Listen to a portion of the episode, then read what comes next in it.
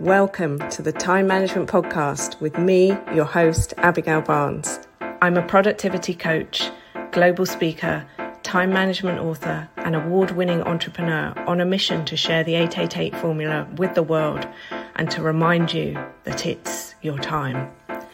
Leave it to me to bring you new time management tips, tricks, tools, and strategies, to introduce you to guests, research, and case studies from around the world, and to give you a simple five step process you can follow to uplevel your productivity, achieve your goals, and create a life that exceeds your wildest dreams.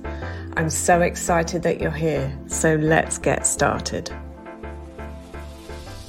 Welcome to the show. It's you and me today. We are talking about the addiction to busy and how to let it go.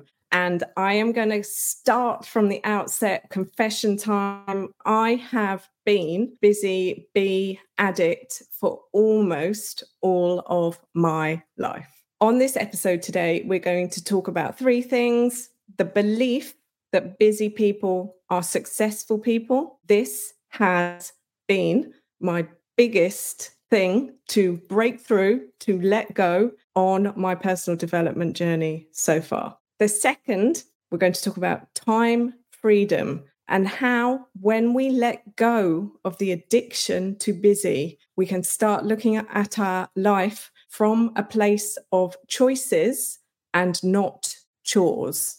And then, thirdly, we're going to wrap this conversation up in a bow, looking a little bit deeper into perhaps the reasons why you feel like you need to be busy. Who are you trying to impress? And this is going to be your homework off the back of this episode. So, buckle up. Let's get going. Let's dive in. First of all, I need to tell you a story here about where my busy people are successful people all started.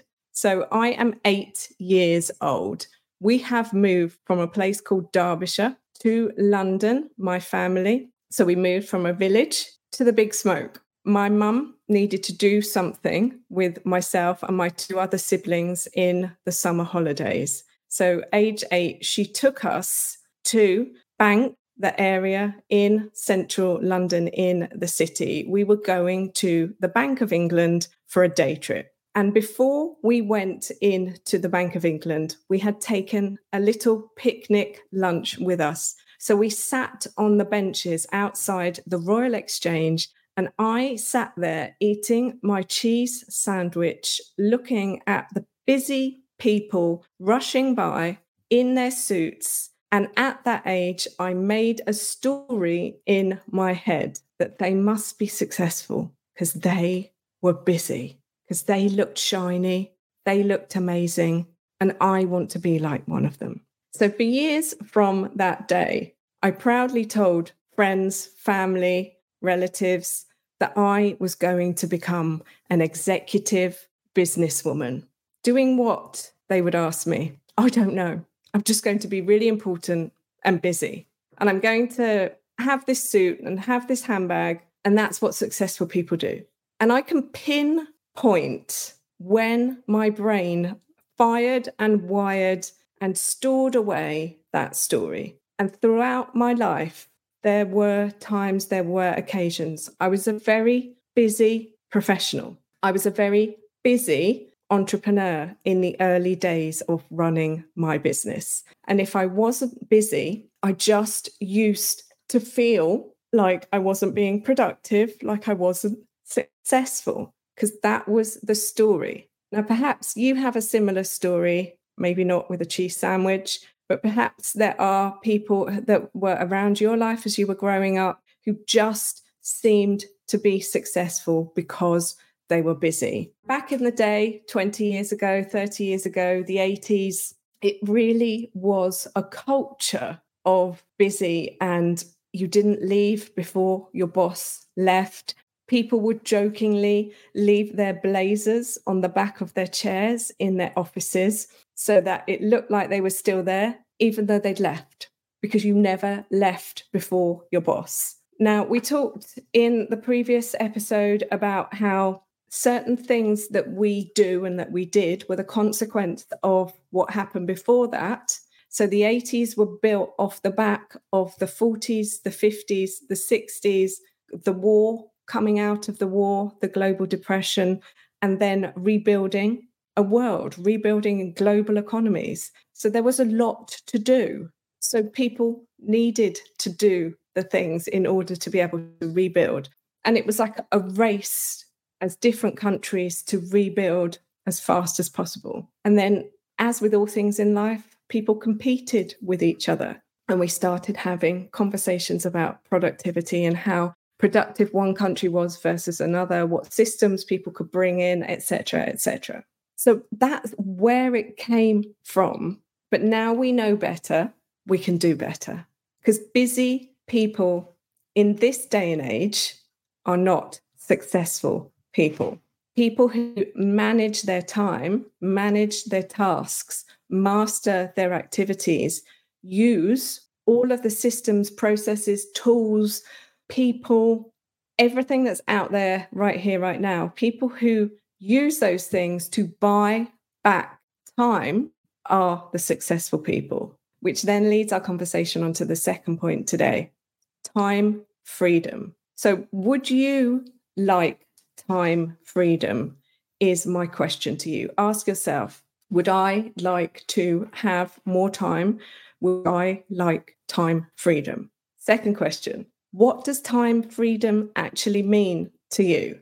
because there's lots of words and things that get banded around in the world, in the personal development world, in the online world time freedom, financial freedom. But what does it actually mean to you? What does it look like? Because it's different to different people. Time freedom to one person might be that I can start work at 10 o'clock and I don't work on Fridays. Time freedom to another person might be I can work from wherever I want to in the world.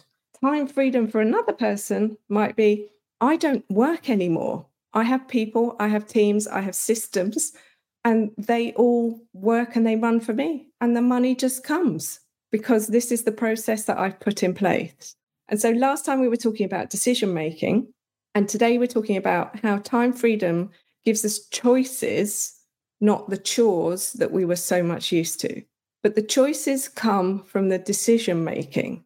So, what people have done to set up the lifestyle of the time freedom, because you can't create a business and walk away the next day.